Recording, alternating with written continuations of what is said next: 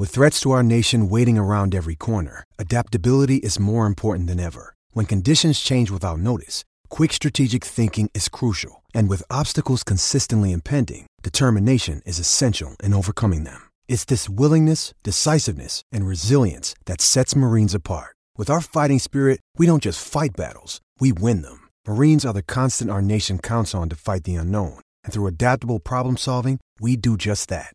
Learn more at marines.com. This episode is brought to you by Pepsi Wild Cherry. Pepsi Wild Cherry is bursting with delicious cherry flavor and a sweet, crisp taste that gives you more to go wild for. Getting wild may look different these days, but whether it's opting for a solo Friday binge watch or a big night out, everyone can indulge in their wild side with Pepsi Wild Cherry. Also available in Zero Sugar. So grab a Pepsi Wild Cherry and get wild.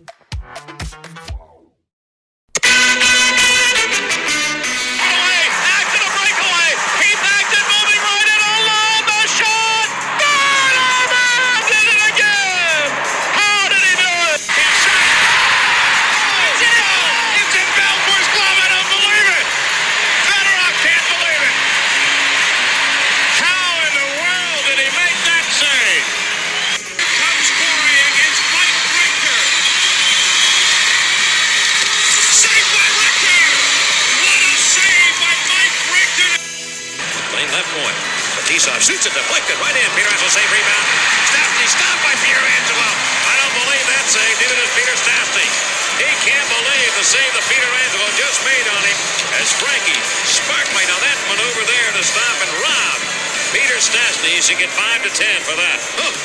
Hello and welcome to episode 100 of Tendy Talk, presented by the Hockey Podcast Network and the BLPA Podcast Networks.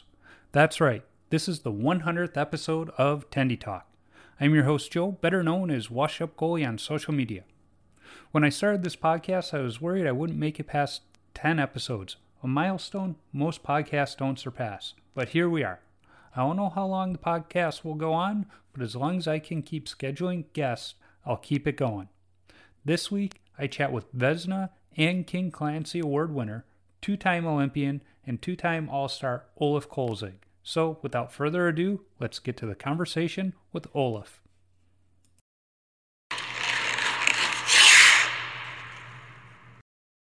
Olaf, thanks for uh, joining me on the podcast. It's uh, good to have you on. Yeah, my pleasure. Good to be on. Yeah, it's it's uh, kind of fun to talk to you because growing up as a goalie in the '90s, um, I don't know why, but it seemed like every time I turned on ESPN, it was either the Flyers or the Capitals on. So I got to watch a lot of you as as a young impressionable goalie, and I, I didn't realize it until I was um, watching some highlight videos. I, I always thought my game was uh, somewhat modeled after Cujo because deep in the net, very re, you know uh, responsive. Uh, but it, it wasn't until I was watching some of the videos of you that I went, you know what? I think my game is more like Kolzig's in that it's you know very much butterfly first, but never give up on the play. You're never out of it, but at the same time quite flexible and kind of uh, cheating on breakaways, forcing the guy to to go cross net and pull out that split save. Yeah, it, it worked. It worked most of the time, except for uh, when Marek Malik did it to me in the shootout back in uh, 2005. Yeah, I was never. I was never. I was never accused of playing deep in my net. no, and that that's probably where you and I uh, differ, um, and why why I always thought maybe I was more like Cujo is because I was a little deeper in the net. But yeah, you were always out there, not not on top of your crease, but out of your crease. Well, back back in those days, you could you could afford to play that way because I mean there was so much clutching and grabbing, and you could just focus on the shooter and know that the D man had the guy tied up. So um, there's no way no way uh, that you could play that kind of style in today's game. No, you, you couldn't. Um, you know, but but when we look at your career, I mean, 14 years in the NHL, 13 of them with uh, Washington. Um, but I, I think what's really unique about you is, you know, you weren't one of these goalies that they rushed up. You matured in the minor leagues, you know, very much like Corey Crawford did, and he went on to have a great career like yourself. Um, but it, I, I don't know why we don't see more of that with young goalies, where we see them, you know, spend a few years in the minors and learn that pro game. Uh, do you think it was good for you to spend those years, or do you think you could have come up sooner? I, I think I probably could have came up a little sooner. I mean, um, six, seven years is kind of pushing it. Um, you know, I was fortunate; I had a very patient organization, and and they believed in me. And uh, it, but you can't do that nowadays, in in, in the salary cap era. Um, you know, organizations want cost certain certainty, and mm-hmm. I think that's why young guys are getting are getting rushed up more and more. Is that they, you know, they can't. Uh, they need them to play right away. Um, right. You know, and really the only young guy you can say that really did that was Marc Andre Fleury, where you know he mm-hmm. Maybe spent a little bit of time in, in Wilkes-Barre, but then came right up and, and had some had uh, instant success. But you know, Carter Hart had some struggles after uh, a really good year. Matt Murray had some struggles after a couple good years. It's uh, it, it's a it's a tough jump, and I think as a you have to learn the pro game. Um, there's going to be a lot of ups and downs, and as a as an athlete, you need to be able to um, uh, keep your mountains low and your valleys high. Is what I always like to tell my prospects. And once you can uh, once you can do that and have that uh, those tools to be able to not get too excited when things are going good or get too down when things are going bad, I think that's when you play uh, your most consistent goal. Well, and it's funny because as a Blackhawks fan, I keep watching the Blackhawks, and they're trying to let Arvid Soderblom kind of mature in the minors, but every time he starts to go on a roll, they get injuries and they got to bring him up. And now he's been playing, you know, had a nice game against uh, Jersey two nights ago, I think it was that I watched it. But it, they're, they're trying to go that that uh, relaxed route with them and let them learn that game. And same thing. Um, they, they got that other goalie at Boston playing for Brian Decord right now. Um, oh god, its name slipping me, but it, it, some some organizations are trying to go that route where I, I think the Hawks can get away with it. They're in the middle of a rebuild, so if they they don't want to rush anybody up and throw them to the fire. I think and they saw the that. Thing. If, if you're in an organization, if you're in an organization that realistically isn't going to compete for a cup, then then you know you you have you should you should bring them along slowly. And obviously there are injuries, and and then that's when you bring them up for a taste and see how they're progressing. Um, but then send them back, regardless of the success success they have. Send them back, and mm-hmm. over time, what happens is these athletes they they don't want to get sent down anymore because they've got right.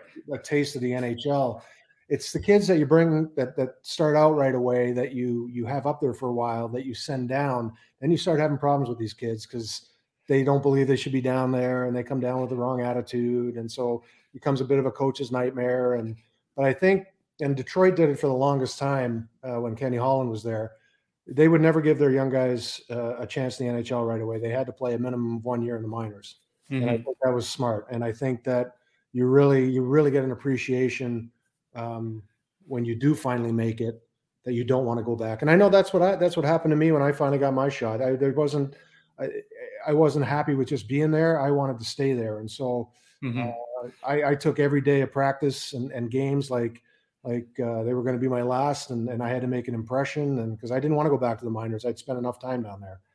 Yeah, I forget which goalie it was. It said uh, anybody can make it to the NHL, but uh, not everybody can stay there. Well, that's a, that. That's a yeah. We say uh, anybody can make the NHL, um, but it's it's it's the, the staying there is the tougher thing. Yeah. Yeah. Uh, so I'm going to shift gears a little bit. Your background, you know, so, some people know about it, but uh, I, I, would say you're you're Canadian by uh, experience, but you were born in South Africa to some German parents and then moved to Canada as, as a teenager. So, you know, how in South Africa did, did you learn about this great game of hockey and start playing it when, uh, you know, it's, it's, it's not really the big sport down there. No, it is not a hockey hotbed, that's for sure. Uh, a, a, buddy of mine termed the uh, the phrase or coined the phrase uh, Germafricadian.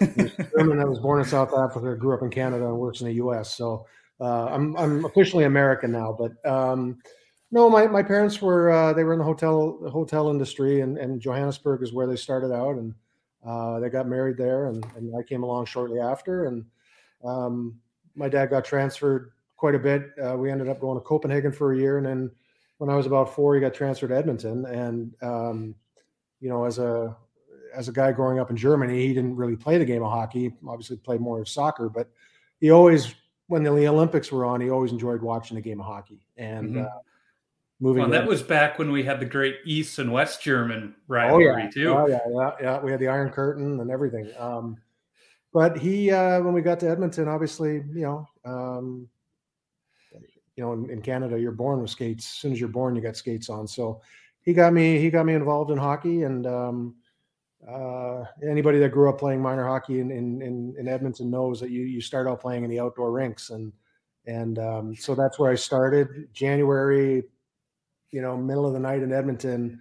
It's not bo- balmy, that's for sure. So, um, so he got me started and, um, yeah, it's really kind of I enjoyed the game. Uh, the only thing I didn't enjoy, you know, back when you when you're that age, everybody has to have a rotation in net.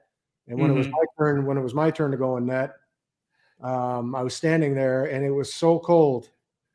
There wasn't a chance in hell that I wanted to get hit by the puck. So as soon as this kid had a breakaway on me, I, I, I went and hid behind the net because I did not want to get hit with this puck. And so uh, it's kind of ironic that I ended up having such a great career in the NHL as a goalie. But um, yeah, not uh, not when you're four years old. You want to get hit with a frozen puck. I don't think you want to get hit with a frozen puck at any age. So you know, you mentioned you know youth hockey that they have the rotation, but at what point were you like, you know what, goalie is where I want to be. I don't want to skate out anymore. I just I want to be the last line of defense. Yeah, so I think I was playing pee wee hockey, and I was a defenseman. Um, and uh, we had a game, and our goalie, for whatever I don't know if, if, if folks got in a car accident or something, uh, he didn't make the game, and they needed somebody to fill in, and I volunteered, and ended up having a great game. I had a shutout, and everybody's patting you on the back. And and after that game, I thought, you know what, this isn't a bad idea. This is kind of cool. it wasn't until I got until I got shelled that I maybe thought, well, maybe this isn't such a good idea. But um, that right around when I was 10 years old is when I when I started playing goal consistently. Yeah, it's, it's funny on how uh, young goalies they, they all like it those early games when they play well, and they're like, "Yeah, this is fun." And then then you get that game where you get shelled, and you're you start second guessing your your life decisions. That's when you start developing thick skin at that age. It, it, exactly, you know, but you stuck with it, and obviously it, it was a good good decision uh, to to stick with goalie. Um, but when you're playing junior hockey, you did something I think even even still goalies are dreaming of. But back when you did it, it was kind of a pipe dream. You know, sure, Ronnie Hextall had done it, but you, you took the net puck from behind the net and sent it uh, to the other end and, and, put it between the wickets and scored a goal. Um, and I watched the video. You know, the, the whole bench they came out and mobbed you, but I, am not going to ask the silly question of where, where you aiming for that goal because clearly you were with the, the way you shot it. But uh, in, in, that situation, were you thinking worst case scenario, I clear the zone, or did you really think you had that chance? I, I was going for it. Um, you know, I, I, grew up a Hextall fan. Um, I was actually using uh, at the time I was using Hextall's Victoriaville pattern, um, and and you know back in the day I, ha- I handled it pretty well the, the puck. And um, I'd like to say I, I, threw it 10 feet in the air and it landed center ice and, and, went in, but I actually got it about two and a half feet off the ice. One of my forwards actually had to lift his leg in order for the puck to go by him. and then it just curled on the inside of the left post. But um, the, the, the, the funny part about that story is that um, th- that was that was the year that I I went to my first NHL training camp, made the team out of camp, was there for about a month before I got sent back to junior. And when I went back to junior, I went back with um, not a bad attitude. I went back with the wrong attitude. I thought, you know, hey, I made the NHL. I should be able to stop everybody down here. And and you realize pretty quick that um, guys in the NHL know how to do their job, and the guys in the Western League do not. And so I'd be more aggressive on shots, and I'd be getting beat back door, and and I just wasn't having any success. So this was one of my one of my brighter nights. I, I, I think I'd stopped, you know, 35, 40 shots. I had an assist. I had a roughing penalty. Uh, ended up scoring a goal. And the bench cleared, like you said, and and, and you had a Gordie Howe hat trick. Had a Gordie for a goal. He had a Gordie Howe hat trick. and so the next day, uh, it made sport George Michael's Sports Machine, which back in the day was a big. Yeah, I remember that highlight show deal on NBC, and and uh, so the next day I got a call from our director of player personnel, Jack Button. And Jack, if anybody know who Jack was, he passed away a number of years ago, but Jack was a pretty uh, no BS kind of guy, and and so called me up and, and he said, "Hey, I heard you you had a pretty uh, you had a pretty special night last night." I go, "Yeah, Jack, it was awesome. I had an assist. Uh, you know, um, uh, I got a roughing penalty, scored a goal. Guys, you know, clear the benches." He goes, "Oh, no, I watched it. You know, on George Michael's Sports Machine. That's that's pretty cool and everything." But he goes, um, "The last time I checked, we drafted you to stop the puck, not score goals. And so far this year, you haven't done a very good job of that." And I tell you, that brought me down to earth so quickly. I don't think I handled the puck the rest of the year, and uh, it was it was a pretty sobering conversation. But um, uh, anyway, couldn't take couldn't take couldn't take that special night away from me. And um, yeah, it'll always be a part of history because I'm the first Western League to do it.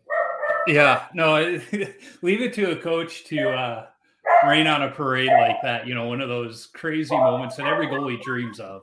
Um, but do, do you think, you know, like you said, you were sent down with, as you said, the wrong attitude and talking about letting young players mature in the minors. Do you think that experience, having done it yourself, um, has helped you deal with some of these younger players in your current position oh, and knowing how to talk to them?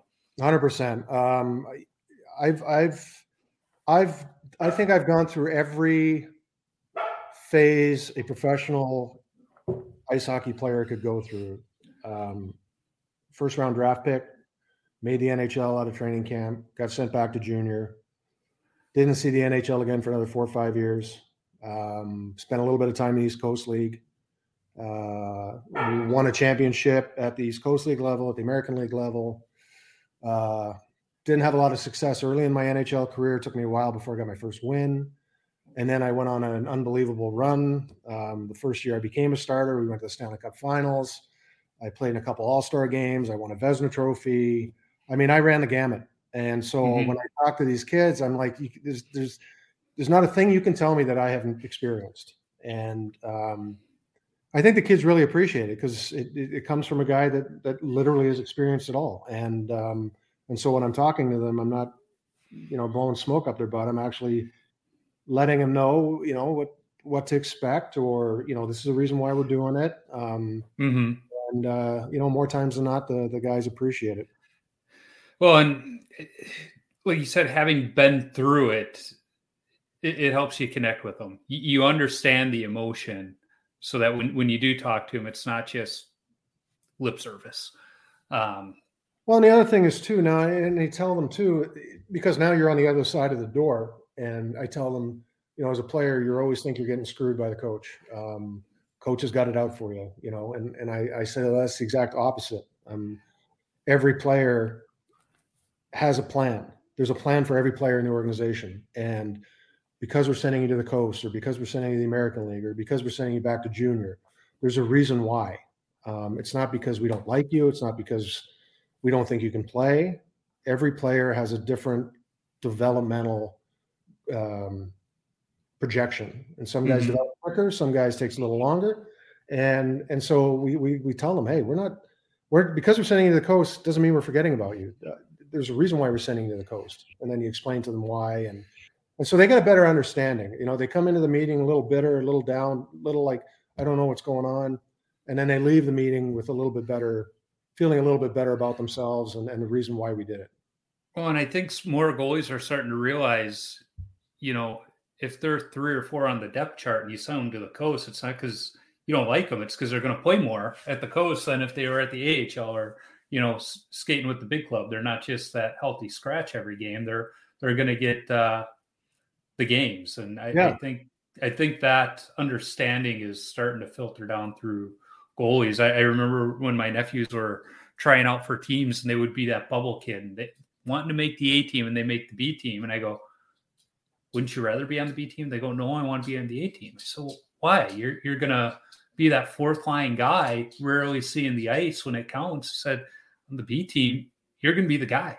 You're Yeah, going to get then- that ice time. when you And, do- and then when you do make the A team, you're gonna have more prominent Yeah. role. yeah. And, and they're like, oh, I didn't think of it that way. And it's like, well, maybe that's what the coaches were thinking. You're, it's better for your progression to be that guy on the B team. And I think more and more kids are starting to understand that, but not to the level they should. No, no, and I don't think they ever will. I mean, No. it's you know when you get drafted, obviously your your first thought is making the NHL, and you want to get there as quickly as possible. And you know, I I, I explained to them, hey, I was a first round pick, and it took me seven years before I became a, a, a number one goalie. So, um, you know, just it takes time, and um, just bide your time, and and and learn as much as you can, and develop, and and if if you're good enough, you're going to play. Yeah, it's hard once they get a taste for that uh, game day buffet. It's hard for them to go back. Ooh, and the charter flights and all the Yeah. Carlton and you name it. Yeah. Yeah, once they get a, a taste of that, it's like how how do you go back from there? Um, you know, and w- when I look back at, at your time in the NHL and kind of when you came up, I mean, we talk about guys in front of you. I mean, there was a guy by the name of Don Beaupre playing for the Capitals. You know, during the, your early time with the organization, it's like no no wonder that they they hid you down in the minors for a while because it's he, he was no slouch by any means. No, he was he was he it was probably some of his best years of goal playing for Washington. And and and I I really got to appreciate Donnie. Um he was one of those veterans that, that never felt threatened. Um, would we would talk. Uh, he would, you know, kind of guide me around. Um, and I've got a lot of I got a lot of respect for, for Don Beaupre, obviously as a goalie and what he's done, but more so as a person. I, I was going to ask if he kind of helped be a mentor and kind of. Uh, I, I think it was Yogi Berra talked of his predecessor with the Yankees when he said uh, he taught me his experience. Uh, so did Donnie teach you his experience best he could? To an extent, yeah. It was more. It was more what to expect as a as a pro, and, and what you know what you need to do, and and um, you know preparing you for getting sent down. Um, which at the time I didn't think I was going to get sent down. I mean, I made it at, at 19 years old in the NHL, and that's the last thing I thought of. But when I did get sent down, I did listen to what he what he had to say, and um, no, he was like I said, he was he was great. And when I came back to the next training camp, we talked and you know asked how my year went, and you know why did the year go the way it went, and this and that. And so we always had good conversations. Yeah, and I, I'm sure you, because your role, you're aware that his son Connor is the uh, Minnesota Wild e-bug these days. So the, the family's still in the game a little Yeah. bit. Yeah, in fact, I, I had Connor on. Yeah, no, I've heard that. When I, It's, it's great. yeah, when, when I first early on in the podcast, and Connor's a fun guy. I've been talking to him. It's like we got to get your dad on the podcast, and it hasn't happened yet, but it, it will. Um, but being up here Yeah. in Minnesota, I love flying out of Terminal Two because they got a nice little wild bar, and they got uh, Don's um, Capitals mask actually in a case at, at the bar there. Yeah, Oh, I've how- never been in there. as a goalie do I not? Uh, yeah. yeah, how, how do I not go by that bar just to look at the goalie masks? Well, I'll remember to go next time I'm in uh, the airport and I got a little bit of a layover to find that. Yeah. Yeah, it's in Terminal Two, so it's you know unless you're flying Southwest or Sun Country, um, you, you got to take the tram over to that one, but it's it's worth the tram ride. Just Yeah, for the, no, the wild got a couple bar. hours, why not? Yeah. Yeah, exactly. Um, I, I just liked when I was talking to Connor and uh, he was saying that uh, when they had the stadium series here and uh, the Wild reached out to his dad and he's like, well, I don't know. He, he thought he was too old for it. And he goes, uh, 10 minutes later, does Gil Moak call him up saying, yeah, I'm going to play. Are you going to play? And he goes, at that point, he kind of felt pressured into playing. If if uh, was playing, how, how could he say no? Uh, He played. He played a few years ago. We had the outdoor game. Uh, well, we had a veterans game. Yeah. uh, not veteran, an alumni game against Pittsburgh. Uh, when we played in Pittsburgh, I forget what it was. Number 2015, 14, something like that. Um, and uh, yeah, I remember Donnie played for for the Caps. I haven't. I and I won't either. I, I haven't put. I haven't put the pads on since my last game. I've had too many surgeries and and I know once I'm in the net, I get competitive again, and I don't want to do something where I'm going to have to go back under the knife to repair what I, you know, what I But tore. have you thought about being like Eddie Belfour or some of these other goalies who you don't play goalie, but you skate out? Oh, I do, I do, I do. In in, in Okay. you know, I'll do an alumni. We'll do an alumni thing at uh, development camp, and and I'll be like a stay-at-home defenseman or power forward. Or no, yeah, no, I do that for sure. With uh, the Stadium Series game in Raleigh this year, are they going to have an alumni game there? I haven't heard. I haven't heard. They didn't have one. They didn't have one when we played Toronto and at uh, uh, Navy Naval Academy, and we didn't have one when we played Chicago and DC. So I'm not sure if they're not getting, which I find hard to believe because we do have a lot of alumni that do play in these games. So I and I know Chicago's alumni is huge. Um, yeah. maybe. Well, obviously Toronto's is huge. I'm not. I'm not sure about why uh, why Carolina or why we're not having it. Yeah. Uh, Well, that that's a game I'm looking forward to because uh, my dad actually lives uh, just east of Wilmington, two hours away on one of the coastal islands, and he's like, "All right, I've got tickets. You need to fly in, bring the boy." And so uh, I'm I'm planning on being at that game in February. Well, that'll be fun. Be Yeah, fun. Probably, it- won't, probably it- won't be too cold, but it'll be nice. No, no, because uh, my folks were in town uh, this last year over the Winter Classic uh, in Minnesota, and I thought about getting tickets. I had them in the cart, and I was ready to hit, you know, uh, purchase. But I was like, God, two grand for three tickets to sit outside in January in Minnesota. I'm like, ah, I don't know. And I went, it's it's going to look really good on my eight, you know, 80 inch flat screen in Oh, the front room where it's warm and so i 100%. chose not to and that that was the right choice since it was what like 20 below zero? Um but uh, dad dad went to the game at wrigley. I had tickets to that one as well but my son was just born and uh decided probably not best to leave my wife home with two young children on new year's day to go out of town. Yeah. yeah. So I'll, I'll, I'll be going to the one in Raleigh though, and that, that'll be fun. And like you said, probably not too cold. Uh, as a Minnesotan, I, I might be the fool out there in a sweatshirt because I'll think it's balmy at that time of year. um, but yeah, that that'll be fun though. I'm looking forward to it. So, Yeah, you know, as might, you might actually mentioned- be you might actually be wearing a tank top. might maybe who knows? Uh, you know, especially if if the uh, beer is flowing, who knows? um, I, I don't think they're going to have to. I don't don't think they're going to have to worry about the beer freezing in the cans like they did in Minneapolis this year. Ooh, Yeah, there, there Beer were pictures of people. cold? Oh, Yeah, there, there were pictures of people with their cans of beer, and it was just like slush frozen over. Um, because it was cold. like I said, it was 20 below plus wind chill. Um, but my, my son was a Boy Scout, and they, they said there's no such thing as uh, too cold, just underdressed. True, true. I guess Uh, Uh, I would not. I would have found. I would have found a way to not play in that game. That's for sure. That would have brought me back to my, my Edmonton days, hiding behind the net and not wanting to get hit by the puck. yeah, I uh, I'm glad I didn't go. Um, so you know, you'd mentioned you know Vezina winner, two-time Olympian, all of that good stuff. But again, for the Olympics, you competed for Germany. Uh, you know, you you kept that German citizenship uh, for all those years, so you could could compete for Germany. Um, was that more for your parents? Was you know, what was the thought process behind that, and not trying to go out for Team Canada? So we never, we never became.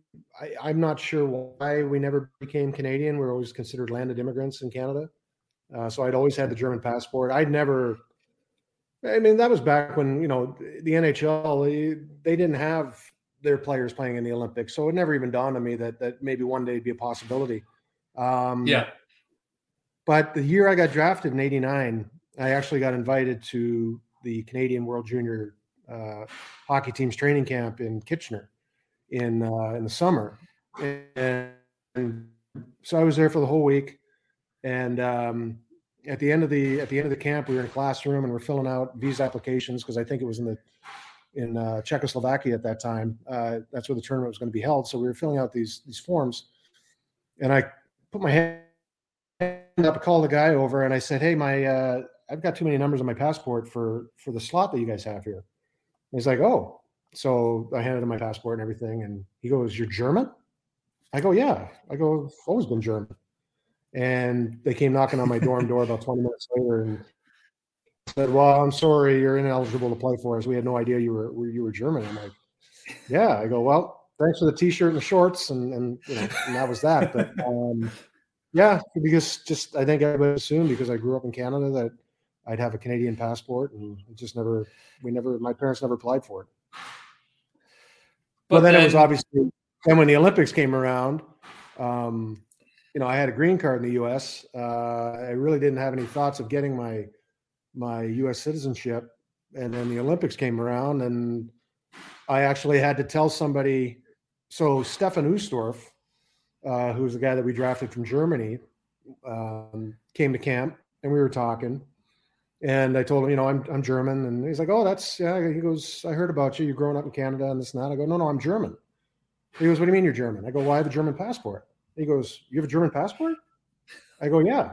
So he got on the phone with with somebody from the national team. Two weeks later, I got the call to go to uh, to go play in the World Cup of Hockey. Um, so it's funny, nobody really knew what my nationality was. Like in the, in the in the proper country, like Canada thought I was Canadian, Germany thought I was Canadian. Um, yeah. So anyway, uh, the rest was history. After I I went and played uh, in the World Cup in '96 and um, played in Nagano in '98. I think I played in the World Championships in '97.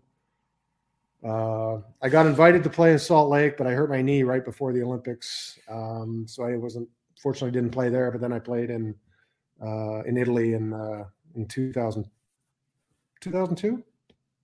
No, 2004. No, 2006. Yeah. Sorry. Yeah, 2006. Yeah. yeah.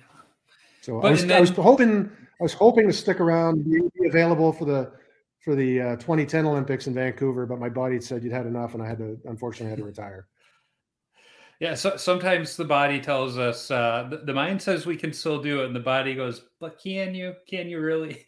yeah, yeah. Um, but you had sure. mentioned, you know, now now you're a U.S. citizen. Um, what what made you want to get that citizenship?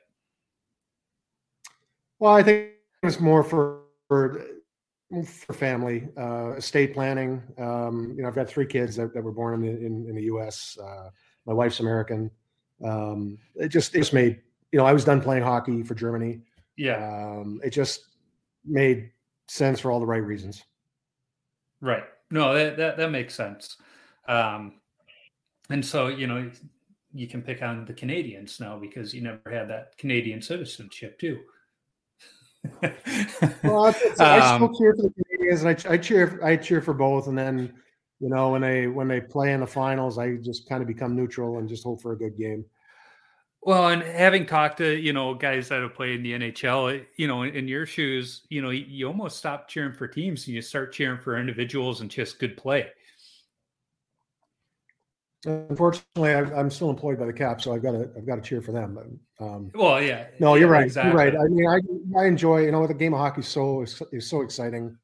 Um, now, I'll put on ESPN or TB, TNT at, at night, and there's always some great matchup, and and the games end up being exciting. So, uh, yeah, I'm just a fan of the game.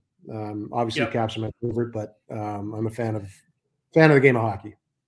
Same same. You know, I grew up in Chicago, so the Blackhawks are the team I, I root for. But if there's a good game on TV, I don't, I don't care what level it is, as, as, long as it's a good game. And and if it's a a route, I just hope one of the goalies is playing well. Right. Right.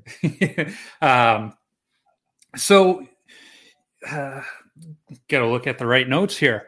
Um, one of the things you started when you were playing was uh, supporting autism awareness. Uh, and that was because, as I read, you know, one of your children has autism.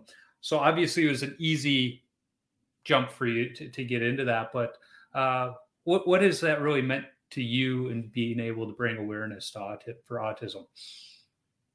Well, I think it's I think it probably one of the more one of the more important things that I've done. Um, you know, my son was diagnosed in 2002. He was only 15 months old. Fortunately, we had a we had a very educated pediatrician that, that saw some signs when he went in for his 15 month appointment. And you know, at the end of the appointment, he suggested we go to the uh, All Children's Hospital in uh, in DC and uh, get a formal diagnosis for autism. And and and at the time, you know, when you thought of autism, you thought of Rain Man. And mm-hmm. You know, when you, when we when you hear those those words that, that your son has autism, all of a sudden, all the dreams that you have for him, you know, he's going to follow my footsteps, playing hockey and and doing all these things that fathers and sons do, and and uh, like sort of the, your dreams sort of get dashed, and and um, you know, you, you're just you start you're caught in in a bit of a nightmare. Well, mm-hmm. you only find out that that's just part of the nightmare. The the the other half of the nightmare, and probably the toughest part, is trying to figure out what to do for like what what interventions, what resources do you need to need to get for your son? And and I guess the example I use, and it's not really a good example because one is life threatening, the other isn't. But when you're diagnosed with cancer, you're you know the routine, or they, there's a certain uh, protocol on, on on on how to get treated for it. Well, with autism, not all not all uh, uh, interventions or, or treatments work the same way for each child.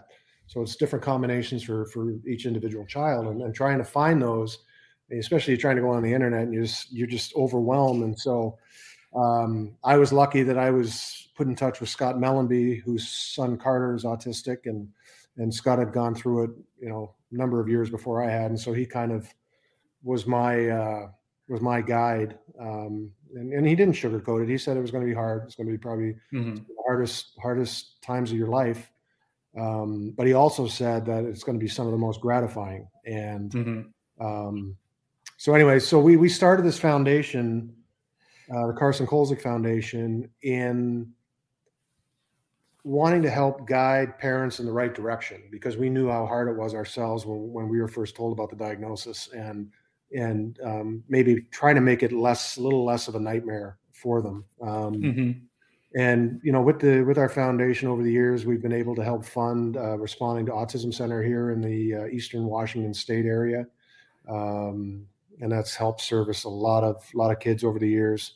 We've just started a uh, um, an adult training um, class now, where where these you know, because when we started the center we're bringing in these young kids like my son's age. Well, my son's 21 now, and so what do you do when these when they become adults? So now we're we're training them and giving them the tools to be able to integrate into the workplace. Mm-hmm. And, and, so we've had we've had a lot of really good response and, and a lot of success with it. And um, and at the end of the day, is you know people ask me what what what's your favorite your favorite moment in hockey or or, or memory, and I, I, tell them it's when I won the uh, the King Clancy for for leadership on and off the ice. And and I think and they asked, "Oh, really? Not the Vezina?" I go, "I mean, it's it's you recognize." Clancy, you're recognized for what you do away from the game, and I think as a as a person, that's probably more important. So um, mm-hmm. that is my biggest my biggest award as far as uh, the game of hockey is concerned. And and um, again, it's we're fortunate as athletes. We have a platform where we can um, we can do a lot of good. Um, you know, some of these athletes decide to use their platform for political reasons, and I uh, I kind of shake my head with that because I think we can we can do a lot better, um, have more of an impact. Um, but to each their own, and and I'm I've been happy with what I've been doing. Well, on to your point, uh, you know, uh, Washington Capital goalies are continuing to to give back to the community. It was a Darcy Kuemper was uh, part of the October Saves program this year in helping raise money for that group uh, which Kemps, Kemps is awesome. World, yeah, he's a world class guy. Before him, uh, Braden Holtby was was so involved in in the community. He was a big LGBTQ advocate. Um, you know, he went, he he walked in the in the Pride Parade. Yep. Um, he was he was involved with a lot of things. Um, it's I, I, would like to say the Caps in general are, are, a great organization when it in terms of community service and giving back and uh, and I think it speaks volumes about the organization. Absolutely, and you know, I, I think we're seeing more hockey players, you know, to your point, focus on causes like that and that aren't necessarily political. It's just things things they can do to help raise money for good causes. Um, which why wouldn't you? Uh, why wouldn't you, you try to make try to make someone else, someone's life just a little bit better? Yeah, exactly. Uh, you know, as I tell my kids every day when they go to school, be kind, be Treat- kind, and treat- do yeah, good. treat people the way you want to be treated. Yeah, um, which I, I went to Catholic school literally my whole life from preschool through college. So I always had the nuns and the brothers reminding us, you know, I went from middle school middle school on. Yeah. yeah. And, you know, sometimes I, I, I joked with the brothers and college, but I was like, you know, those nuns always told us to treat others the way we wanted to be treated, but they were walking around with a ruler and Smacking us with with the it. ruler, So, like, if we did that to them, what, what would happen to us?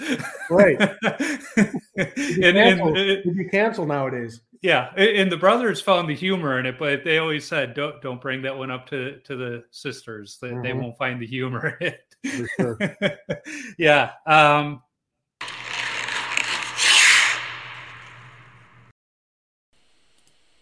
Hockey fans, light the lamp this winter with DraftKings Sportsbook, an official sports betting partner of the NHL. New customers can bet just $5 pre-game money line on any NHL team to win their game and get $150 in free bets if they do. If that wasn't enough excitement, you can turn small bets into bigger payouts with same game parlays.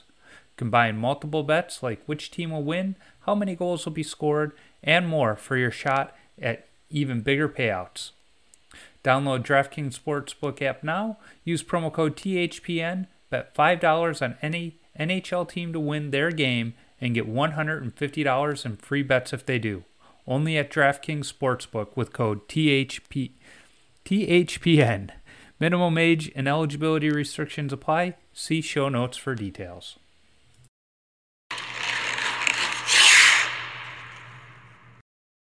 So, one of the other things I always found, I, whenever I watch the games on ESPN again, especially when you guys were playing the Bruins, they always brought up your friendship with Byron Dafoe and the fact that you two were good buddies and in each other's weddings, all of that. How is it playing against one of your best friends that happens to play for one of your rivals? Because I've played against friends that played for other teams, but they weren't necessarily on my rival. Uh, what was it like having him over there? So the timing, the timing, had it have been 15 years earlier, when he was playing for the Portland Winterhawks, I was playing for the Tri City Americans. I didn't like Byron much back back in the late 80s. Um, Mm-hmm. he was, you know, I always thought he was a very arrogant guy and pretty boy, and and so had that uh, situation in Boston happened back then, I think it probably would have been a little bit more physical than the one we had in Boston. But uh, we both got drafted together. Um, we both went over to uh, uh, Russia for our first training camp. We were one of the first NHL teams to do that, and him and I were the only two rookies that went over there. So we became. I went in there not with an open mind, but I figured, all right, I'll give this guy a chance, and we ended up becoming best of friends. And and uh, you know, we were roommates for a couple years. Um, we were best men at each other's weddings. We're godparents to each other's sons. Uh, both of our sons are autistic, uh, so we've got a lot of a lot of things in common. Um, but that night, that night was a, in Boston. Um, you know, we we just come off the year before. We went we went to the finals.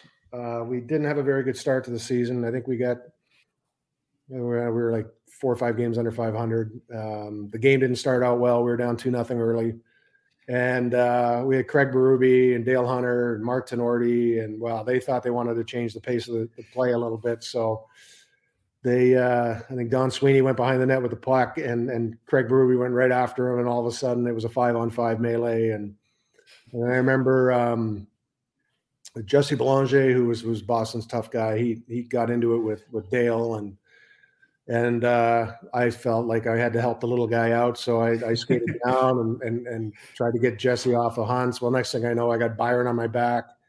I turn around and I'm like, oh no! And so we were we started squaring off, and all all we did was just kind of you know dance around a little bit, and we were smiling the whole time. And and I remember we were right by Boston's bench, and and and I remember somebody said, and not to the same words I'm going to use here, but um, you know, you two, you two guys stop smiling and start throwing them. Those weren't the exact words that we used, but um, and so Byron all of a sudden got a surge and he grabbed my jersey and he pulled it over my head. And I just remember telling him, Byron, don't you dare, don't you dare.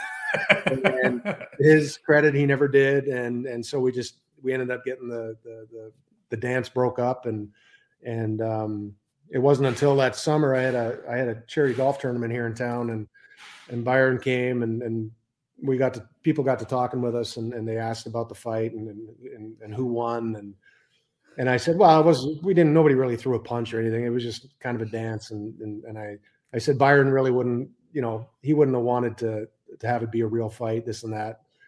And the little bugger pulls out his wallet and he had this newspaper clipping and it was from the Boston Globe on the front of the sports page and it had the exact picture of him having my jersey over my head with his fist cocked and all he said was, "Pictures say a thousand words, so you guys decide on who you think won the fight."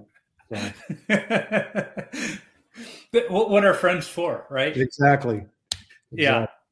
So before I, I always end every episode with a list of 10 questions I've asked every guest. But before I get to those, I want to touch on one more thing your masks.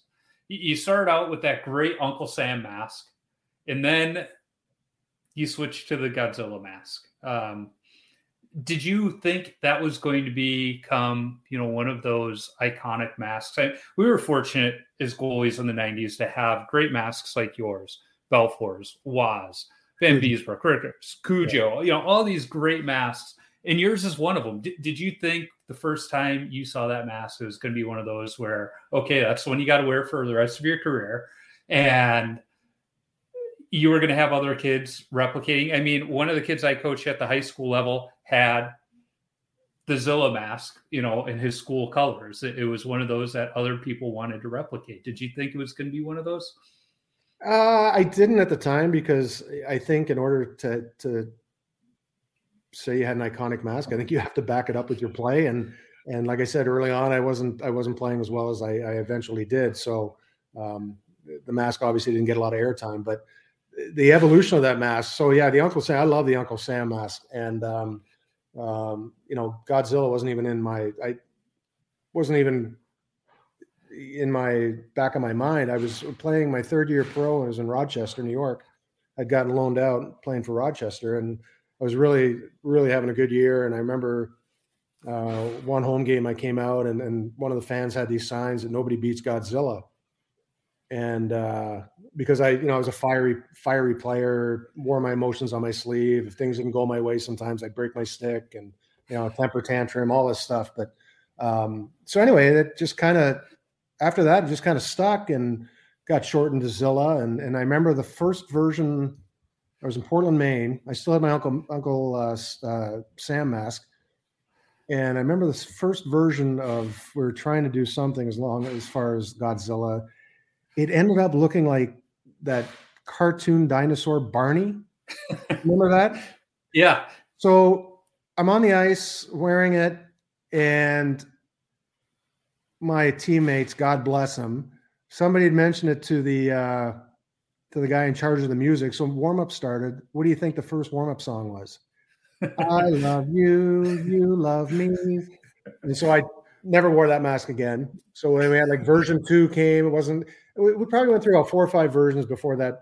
The fire breathing uh, Godzilla on my forehead was finally the final product, and um, yeah, it, it you know, like I said, I started having success, went to the finals, and um, yeah, it was I, I really I was really uh, prideful of that of that mask, and even when I went played that one year in Tampa, um, I basically incorporated the same logo with palm trees and mm-hmm something else. But that season was to me was a waste of time anyway, and so um, uh, yeah, it's still hanging up on my wall, but it's it's not one of my more my favorite masks. Let's put it that way. Yeah, no, I I, I get that. Um, so, like you said, I, I end every episode with I used to call them rapid fire questions, but sometimes they bring back memories of other stories and they go longer. But I've asked every guest, and you're my 100th guest, uh, the same exact questions every single time. So Eddie Belfour, Kelly Hrudey, Ronnie Tugnutt, they've all answered the same questions. And the first one is, What's the craziest coaching moment from your playing days where a coach just lost it? Whew, that's a good one. Uh,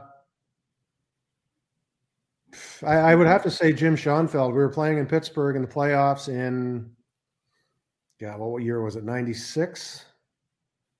And we just lost our four overtime game two nights before, feeling pretty down. We were losing the game in game six in, in, in Pittsburgh to get eliminated. We had a five on five brawl. Weird. The Caps getting another brawl. and I remember Shoney Stoney was ready to fight everybody on Pittsburgh's bench and and challenging everybody in the stands and and then he ended up getting kicked off the kicked off the bench and remember waving waving to, to all the Pittsburgh fans. Um, I would have to say that would be the craziest ones. I've had some pretty pretty mellow coaches back in the day. I remember I was at a uh, Blackhawks game, got seats right behind the visiting goaltender, and it was that first row right above the Zamboni entrance. And uh, were Hawks were playing the Panthers.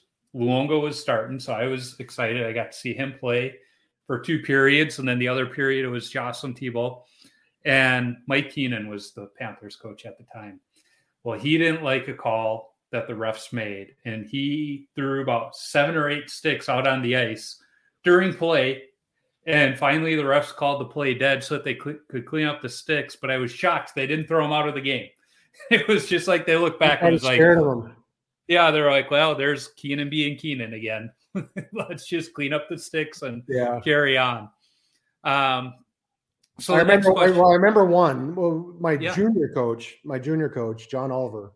I remember we were at home in Tri Cities, not playing well, and he didn't he didn't snap a lot, but he finally came in the dressing room and wanted to show he was mad. So he went to kick uh, one of those Gatorade Gatorade jugs um, that was sitting in the middle of the dressing room. Well, he thought it was empty. Well, it was full of ice, and so he went to kick it, and he ended up breaking two toes, and couldn't even couldn't even have couldn't even have his meltdown moment. He just kind of whimpered off back into the coach's room.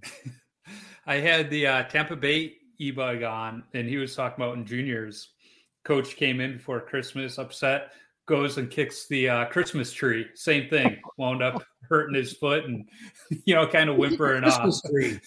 yeah. Christmas tree. Well, if I remember the story, the coach was pretty much saying he was canceling Christmas. Uh, you know, the, the Christmas break, guys are going to have to stay home, kick kick the tree, and uh, yeah, they, they wound up going on their Christmas break, from what yeah. I remember of that story. so next question what's your favorite all-time goalie mask? I mean you had some great ones like we talked about but there, there were other great ones you know even in the 70s you know a lot of people talk about cheevers and dryden you know what's Ooh. your favorite? God there are so many of them uh, i'm trying to remember the one forget his name it was almost like a it was like the the it was like the well you remember the one the mask that uh oh god what was the name of the movie? You know the molded mask where they actually had the, the mold of the nose and yeah. Oh i'm trying to remember who wore those. Uh one was like one was like a it was almost like a wolf man. Um i'm trying to remember the name of the, the goalie not stevenson. Um Uh, it'll come to me. And then there was one where they had the snake coming through the eye, and oh yeah, I, know, I know when you're talking for the about. seals. Uh, yeah, that one's on all those goalie mask posters. Yeah, yeah, yeah. Those are really cool. But I, you know what? I Cujo's is iconic. I thought uh, Jocelyn Thibault's with the headdress was pretty, yeah, pretty cool. Um, uh, Eddie's the eagle was pretty cool. Yep. Mike Palmateer's with the staggered. Yeah, yeah that was really sharp. Um, you know, one I always liked that I thought was uh, underrated. Another Capitals goalie, uh, Rick Tabaracci or Ricci. I always oh Tabby's yeah, with, with the, the battle flag. Yeah, um, I, I just thought that that was one of the nicest masks that we didn't see enough of, and it was on the back of a uh, Fleer hockey card. They had a great picture of it. It's like, God, that's just such a perfect see, mask for thing, that. Like, so Tabby Tabby didn't have a lot of success as a capital, and so that's why you don't you don't see his mask much. Yeah, that's why when you talk about iconic masks, it's usually guys that, that are successful or you know that are on TV quite a bit. And unfortunately, at that time, Tabby wasn't. But um, yeah, yeah, no, I know exactly the mask you're talking about. Yeah, I, I loved that one. I, I was I liked to draw as a kid, and I was always drawing that one. I just thought it was. Well, you know what, and and and Bopes is pretty iconic too, with the Capitol yep. building on the top. It was pretty sharp. Yeah, and I remember talking to Connor when his dad went to. Well, first of all, his dad didn't like to have the team logo on the helmets. He wanted. He felt there was enough of that on jerseys and everything else. He wanted something else, and so he had that great one with the Capitals. And then when he went to Ottawa, the other nation's capital, he goes, well, let's go with the same thing with the Capitol oh, building. Yeah, and, and, and so it's like, yeah, you know, I didn't didn't really put two two and two together, even though I think it was kind of obvious when you look at them. But uh, yeah, two, two great masks with the same same idea but different teams. Yeah. Um, and I mean, he had that great great one with the uh, North Stars Minnesota, too. Yeah. That people are always kind of replicating here in the Twin Cities. You know, I, I see at least one or two of those replicas uh, a year playing in the beer leagues here. Um, so, what's your favorite rink that you've played at? My favorite, oh, it's a toss up between the Bell Center and uh, in Montreal and uh, Madison Square Garden. Those are my two, my two favorites. New York, the it's, it's iconic arena. Um, yep I never got a chance to play in the Forum in Montreal. I backed up at Chicago Stadium. That I mean, and and the beginning of the game, Chicago Stadium is the best. Yes, in the old stadium with the national anthem and everything. That was that gave you chills. Uh, uh yeah, I would say MSG and, and the Bell Center.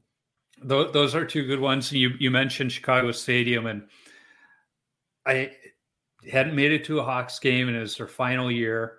And me and my sister already knew the truth about Santa Claus, so mom and dad started wrapping presents as they bought them. So you know, as soon as they got them and the trees up, they're under the tree. And there was a small little box, and I wasn't putting two and two together, probably because I had already had too many hockey pucks ahead. But it said to Joseph from Bill Wirtz, and I'm like, what's in here? Well, they were tickets to the Blackhawks game. Uh, New Year's Eve, uh, they, they, were playing the Dallas Stars the last uh, year at the old stadium. So I got to go to a game and I'm all excited. We're in the lower level and I'm waiting for Eddie Belfour to come up those stairs first. And Jeff Hackett comes out. And I was so upset. And it was funny because when I had Eddie on, I, I mentioned it to him. He goes, we were probably feeling the same way because I was upset too because I wanted to play the game. uh, but I, I, wound up uh, going to a few more games before the season was over and they closed the place and I got to see him play in person. But it, it was just funny that, you know, I'm all excited. I get to go to the stadium and, you know, Billy Crystal talks of his first time going to Yankee Stadium and those old stadiums where, you know, all of the arenas, whether it's baseball, football, whatever, you can walk on the concourse and see the playing field or the rink or whatnot from the concourse. But in those old places, you had to walk through that tunnel, and there was just something about walking through that tunnel and seeing ice that white is like yeah. just something about it and how big that sheet of ice looked. Even though the same size sheet I skated on, you know, Southwest Ice Arena, it just looked so big with all those seats around. It was well, magical. And, and, and those old buildings, you, you, felt like the fans were right on top of you too. Not not yeah. like new stadiums now where they're kind of they're fading away from you. There, they were like right on top of you. It was it was definitely a home ice advantage for the home team. Yeah, absolutely. Um, so, what is your favorite stick that you ever used? I'd probably say it was probably the Victoriaville one that I used, the Hextall pattern, uh, the white with the red, the black Vic. Um, it, I mean, today's I don't think the goalies today could probably lift that stick. so heavy compared to what those guys use now. Um, but it was just you know it had a huge toe curve um, mm-hmm. you know it had the rounded heel be able to to to change the angle of the blade to to, to elevate the puck um, yeah and it was just you know didn't they didn't have many colored sticks back then and so that was kind of the, one of the first ones and, yeah, they, they were one of the first. I you know, and it had just had just had Vic on the on the on the paddle part, and it was just. Yeah, I thought it was an iconic stick. Yeah, my first goalie stick was a, a white Vic with orange lettering and black outline around it, and that that was the association stick. And so I, I think a lot of young goalies use those. And one of my favorite sticks is actually a CCM Kolzig pattern. Um, when I was playing college, I, I loved Christian sticks. And I was the only one at the school still using them. So I stopped ordering them because all the other guys wanted Kohos or CCMs. And back when they put the old block CCM on the whole paddle, they came back to it. Uh, we had a bunch of them. It's like, all right, I'll, I'll start using these. And I loved that thing. It was great. I I wish I could still find them, but uh, it was one of my favorite. Oh, that one, was that the one? Was that the one with the Curtis curve? Uh, they did make the Curtis curve. Um, I, I, liked the Belfour pattern. In fact, my all-time favorite stick is actually a Cooper Reactor Five Belfour because it was a, a light stick for being a wood stick, but most of those wood sticks, I guess you could almost say the the paddle is almost like a football in that it was rounded, whereas that reactor was more flat, and I just right. liked the way I could handle, you know, hold on to it um, at, at, that shoulder there. And uh, I, I, think some of the six are getting back to that flat yeah. front, and and I like it. Um, but I, I, still love the, the, wooden sticks. A little bit, little bit of weight uh, behind it. I, I like it because I know I'm keeping the stick on the ice. Yeah, um, it was actually uh, one of our. I'm trying to remember who it was. Clay Stevenson, I think, one of our prospects he's got this new Bauer stick. I, I, I can't can't get over how light it is. Mm-hmm. They've really like they really limit the amount of material they have on the on the paddle. It's like it's, it looks like the outline of a regular stick on the back. Uh, it, yeah. It's crazy. It's like it just takes nothing to lift these things. Yeah, it, I don't like. Know, I need a I need a feel. Like I need to have that. It's like a golf club. I can't have a golf club that's too light. I have to kind of know where it is. You know. Yeah, yeah. Well, I remember, like you said, my association stick was a Vic, but the first stick that I owned was a Titan, and my first white year one? playing, uh, it was a white one with teal with lettering. lettering. Uh, ours had the teal, mine had the teal oh, lettering, oh, teal. and I had to have it because my first team was the Sharks, and it matched our jerseys. But it was a senior Titan, and I was a squirt goalie, so I show up to my goalie camp, and you know my arms up like this the thing is, and my goalie coach just looks at me, he's like, that thing is a log. And I still have the stick to this day with the teal tape that went halfway up the paddle, just like Hasek used to do.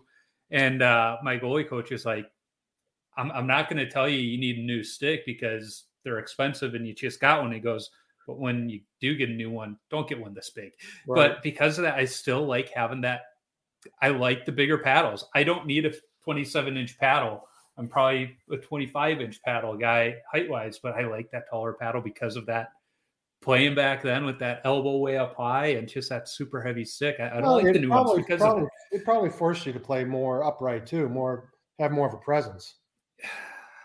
It yeah. should have, but I'm not going to say I played more upright, but I, it should have. Yeah. um, so, what's your favorite youth hockey memory? Favorite youth hockey memory? Um, probably.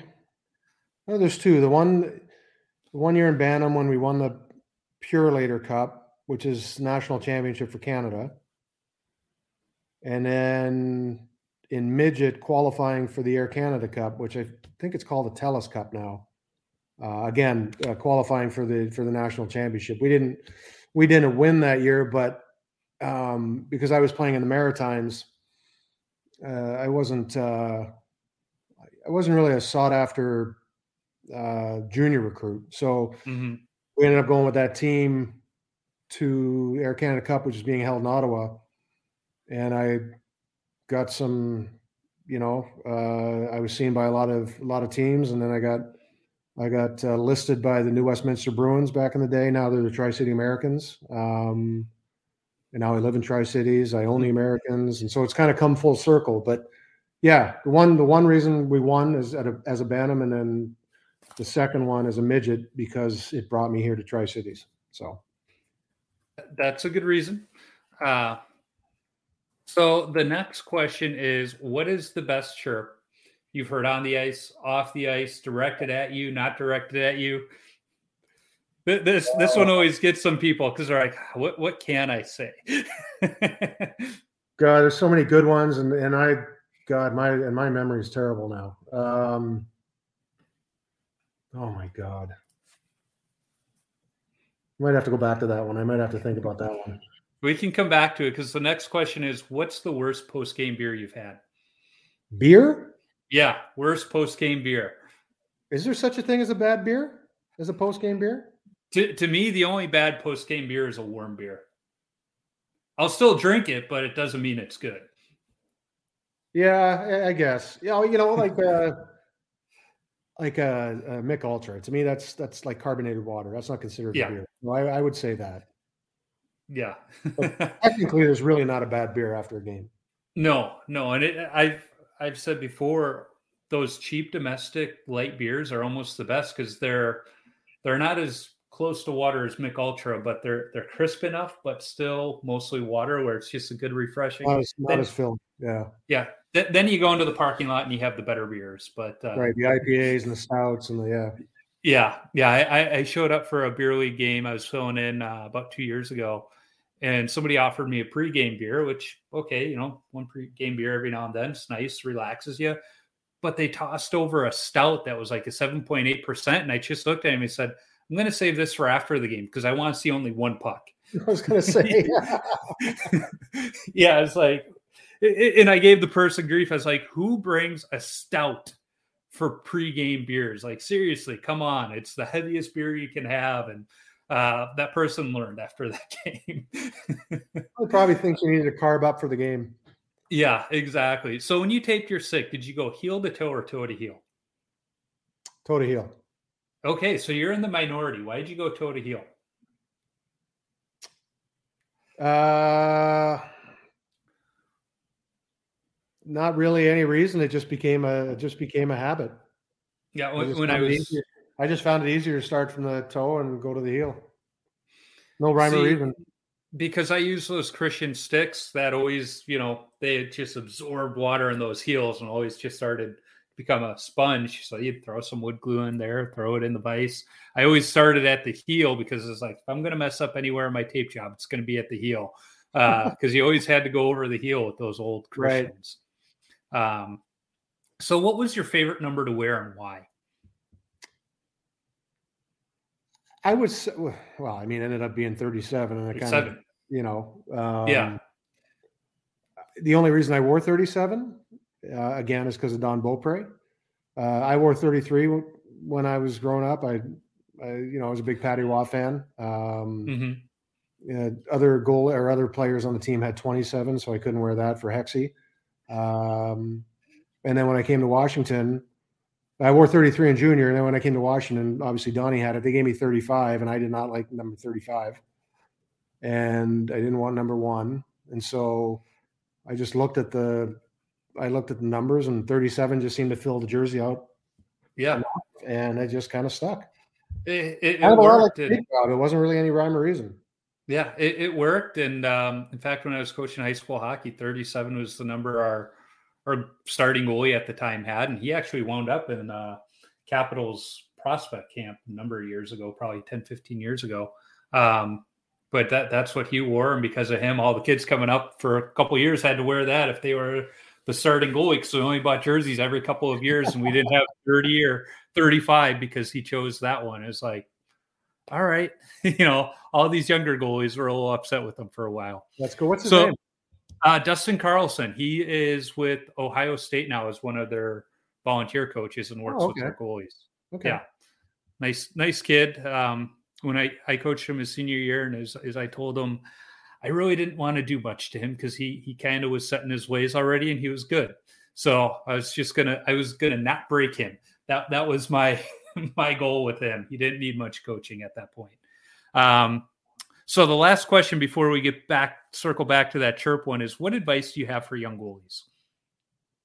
For young goalies, uh, just have fun, enjoy the game. Um, there'll be a time where you need to make a decision whether you want, you know, how serious you're going to take it, and then then that's when obviously um, you got to you got to become a little bit more regimented and mm-hmm. you know, working out and and studying the game more. But at this level, just have fun because um, if you take it too serious now, it's not going to be fun for you in the future. Yeah. Oh no, absolutely. And you know, fall in love with the game because you're having fun, and then once you love the game and you're still having fun, and you do become more regimented, it's still fun to you because you love it. Right. Right. You become know. a student of the game and you want to try to be the best at the at the you know at the position and Yeah. there's other things that motivate you when you're older, but you know, you're when you're young, you just have fun. You're playing a game. That's all it Yeah. is. You know?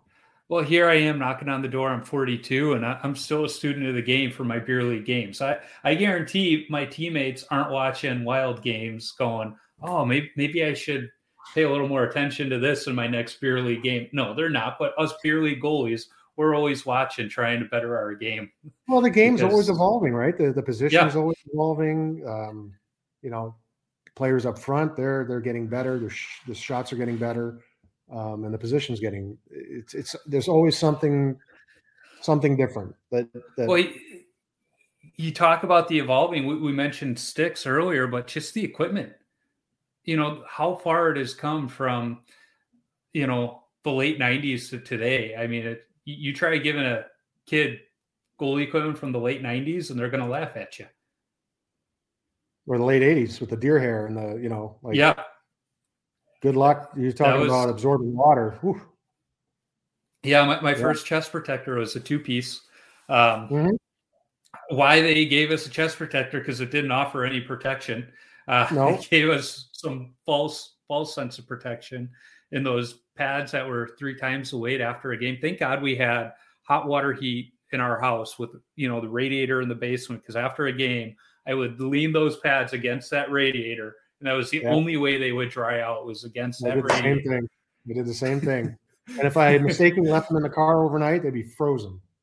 Yep. Yeah, it it was Yeah. just crazy. Uh, those pads and you know the the old waffle board without the the curve on the top that became so big in the '90s, and that first baseman mitt. It was you really was- learned how to catch a puck. Cooper Cooper 31 ST or it actually Yeah. the cheater it was actually web. Yeah. It wasn't just a part of the part of the glove and the cuff, but it was actually just a separate webbing. It was pretty neat. yeah. And Yeah, I, I loved yeah. when Jeff Hackett had that great Vaughn catch glove with Chicago, where he kept that webbing cheater, even though they had the the solid one. He still had kind of that web. Oh, he he had Yeah. a wide like his his glove was open. Pat's was. Yeah. You know, I, I I loved Belfour as a goalie as a kid, but when they traded him and I got to watch Hackett every every away game because the Blackhawks home games still weren't on TV at that point. Uh, it, he was just so fun to watch. He was a pretty good technical goal. I mean, he was a good goalie for a young goalie to watch. That's for sure. For sure. Um, yeah. But And he gets another Credit. Yeah, an- another great helmet with that that headdress that he had. Um, his his uh, nod to Darren Darren Pang always let it be known that he had that idea first. Uh, but I, I think Right. Hackett's mask painter pulled it off a little bit uh, nicer. um, For sure. but uh, so I'll, I'll circle back to that uh, question we skipped. The the best chirp uh, you heard. man. This isn't one of the best ones, but it's a pretty funny. Like, um, you know, as you got older and you're you start playing against these young guys that come into the league, 18 well 19 20 and they get a little, you know, they get a little cocky or whatever, and and um, you know, you ask you, you ask them, you know, how old your mom or what's your mom's name and how old is she and and and uh you know, then you look at them and go, I knew there was, I knew we looked familiar. And it, they just kind of sit there and they kind of don't get it at first. And then they realize that, you know, your mom might have been the age when I was playing junior hockey, you know? Yeah. So anyway, there's just so many, I, there's just so many of them. Like, and I can't put one together or think of one because I mean, they were just, man. What Yeah. were some of the funny ones the other guys said? Uh, I think the best one was um, David Hutchinson of uh, Ingoal Magazine. He was talking about uh, one of his son Maddie's goalie coaches at one of the workouts. Looked at him and said, "You must be really good at dodgeball." I've heard that one before. Our coaches, Yeah. our coaches say that in, the, in between periods sometimes when our goalies aren't playing well. yeah, but th- that that's probably been my favorite one thus far. Yeah. Um, is you you must be really good at dodgeball. Um, one of the other good ones I heard, and this wasn't on the podcast, but um, Shjon Podein, um, his cousin uh, was one of my neighbors, and so they they were at some family gathering, and Shjon was home. The story after he was traded from Colorado, I forget where he went from Colorado, but all the guys knew he loved his dog, and his dog's name was Buddy. And so he's skating by the bench, and out of nowhere, he hears, Buddy's a homosexual.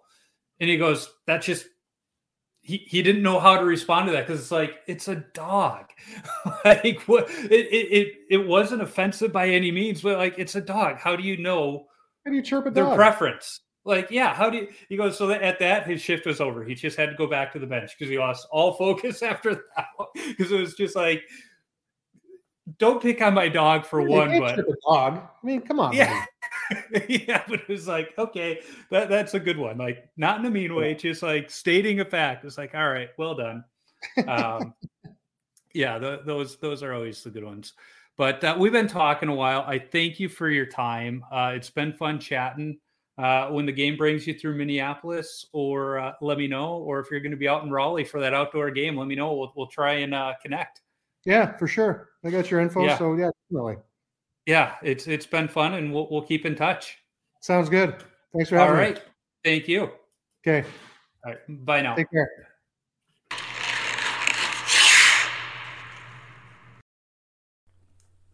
It was so fun talking to Olaf, and I can't thank him enough for his time. Who knows, maybe we'll continue the conversation over beers in Raleigh in February at the Stadium Series game. Be sure to follow Olaf on Twitter simply at Olaf Kolzig and on Instagram at Oli Kolzig37, but he hasn't been active on Instagram for quite some time. You can find me on Instagram, Twitter, Facebook, and YouTube simply by searching for Wash Up Goalie and I'll pop up. Visit washupgoalie.com for some great hockey related content, my beer league hockey video highlights, and of course, all podcast episodes. If you want some Wash Up Goalie or Tendy Talk apparel, be sure to visit my threadless shop by clicking the merchandise link on my website. If you like this podcast, go listen to the BLPA Big Show. It's the OG BLPA Podcast Network show where a couple of beer league players talk beer league hockey, draft experience shenanigans, and exploits from around the game. Be sure to check out the full lineup of hockey related podcasts on the Hockey Podcast Network as well. There are too many lists here, but shows like the Blues Hockey Podcast, the Bolts Broadcast Podcast, and the Canucks Weekly Podcast can be found. If you're looking for something good to read, get yourself a subscription to Vintage Tendy Magazine. Published quarterly, the magazine takes a deep dive into an 80s or 90s era goalie, and in the first five issues, they've covered Felix Potvin, Grant Fuhr, Tim Cheveldae, Jocelyn Thibault, Ken Wregget, John Vanbiesbrouck, and episode 20 guest mask painter Don Strauss. The latest issue has been fantastic reading about Daren Puppa. I need to thank the band Zambonis for allowing me to use their music on my episodes. You can download their music on iTunes or listen wherever you stream music from. I'm always working on lining up other goalies to talk to, and it's getting a little hard these days. If you are a goalie or have connections to a goalie who I should talk to, shoot me an email at washupgoalie39 at gmail.com or send me a DM on social media. And let's not forget, if you're a brand who wants to sponsor the show, be sure to reach out to me. I'd be happy to talk. And finally, if you like what you hear, be sure to subscribe, rate, and comment on the podcast platform you're listening on. It's a quick action on your part that helps others find Tendy Talk. Until next time, keep your stick on the ice and your body square to the puck.